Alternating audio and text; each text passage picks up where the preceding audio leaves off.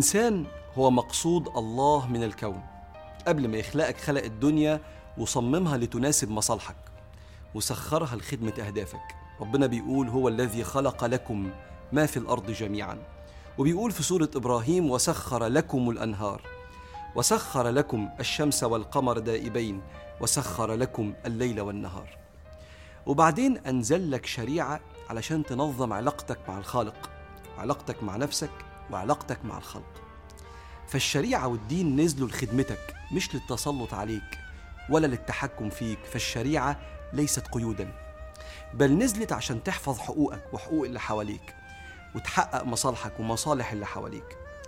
فاستقامة المؤمن على الشريعة تساوي استقامته على اللي يفيده ويصلح حاله.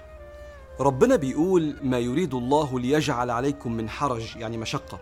ولكن يريد ليطهركم وليتم نعمته عليكم لعلكم تشكرون. يطهركم من إيه؟ فكر معايا.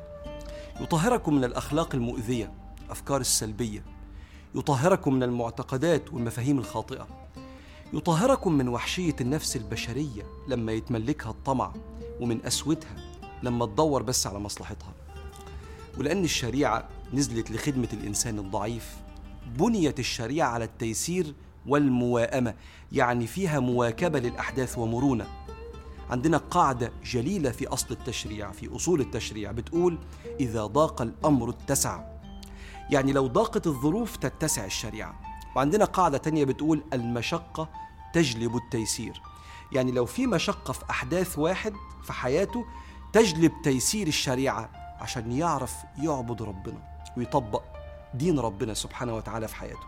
فالصلاة مثلا الصلاة فرضت علشان الإنسان يستمد لروحه اللي شتتتها الدنيا يستمد من سكينة الرحمن وقوته. وهي ركن من أركان الدين. ومع ذلك وهي ركن تخفف عنك الصلاة في أوقات السفر والمرض إما بتقليل ركعاتها أو بتغيير شكلها لو أنت مريض لأن الشريعة في خدمتك وليست قيودا. وتفرض عليك الزكاة بنسبة ضئيلة جدا من مالك علشان ربنا يخرج من قلبك شدة التعلق بالمال وهي أيضا ركن من أركان الشريعة. وترفع عنك الزكاة لما ما يتوفرش معاك المال اللي هتزكي منه لأن الشريعة في خدمتك وليست قيودا. ويفرض عليك الحج ومعناه في اللغة القصد. عشان تتعلم إزاي تحافظ على قصدك لله في وسط زحمة الناس. ويرفع عنك الحج إذا لم تستطع إليه سبيلا لأن الشريعة في خدمتك وليست قيودا. إذا كان ده في أركان الإسلام عممه بقى على باقي الأوامر والنواهي. الدين منزلش ضوابط تخنق وتحرم عليك كل حاجة. الدين نصايح ربانية من اللي خلقك للي يصلحك ويرقيك ويبعد عنك كل اللي يضرك ويؤذيك أما الله سبحانه وتعالى فمش مستفيد أي حاجة. وهو قال يا عبادي إنكم لن تبلغوا نفعي فتنفعوني. فكر معايا في المثل ده. طول عمر اللعب عند الشباب لذ بكتير من المذاكرة.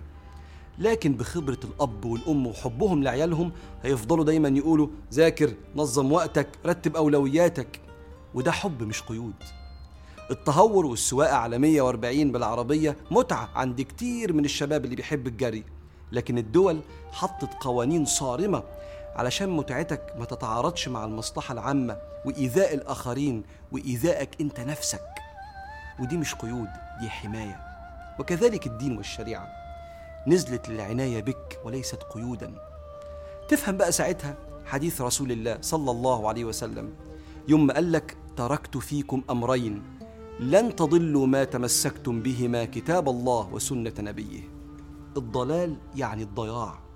ربنا بيحميك بالدين من الضياع مش قيود. وتدرك إن ربنا سبحانه وتعالى ما أردش لنفسه حاجة لما قال لك صح وغلط أو حرام أو حلال. هو بينظم لك حياتك أنت. سيدنا رسول الله بيقول أيها الناس إنه ليس شيء يقربكم من الجنة ويباعدكم عن النار إلا وقد أمرتكم به. وليس شيء يقربكم من النار ويباعدكم عن الجنة إلا وقد نهيتكم عنه. فدور على دينك في كل تفصيلة من تفصيلات حياتك. دور على أمر ربنا وعلى كلام رسول الله عليه الصلاة والسلام في شغلك علاقاتك الاجتماعية وأخلاقك. عشان ده هيخليك أرقى إنسان. وما تخليش الدين جزء هامشي لأن الدين مش قيود. الشريعة نزلت عناية ورعاية من الله بك. وده معنى الآية خذوا ما آتيناكم بقوة واسمعوا.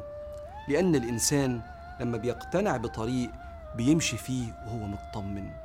فاطمن الشريعة ليست قيودا.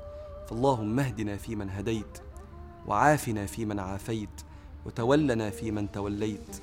يا أرحم الراحمين.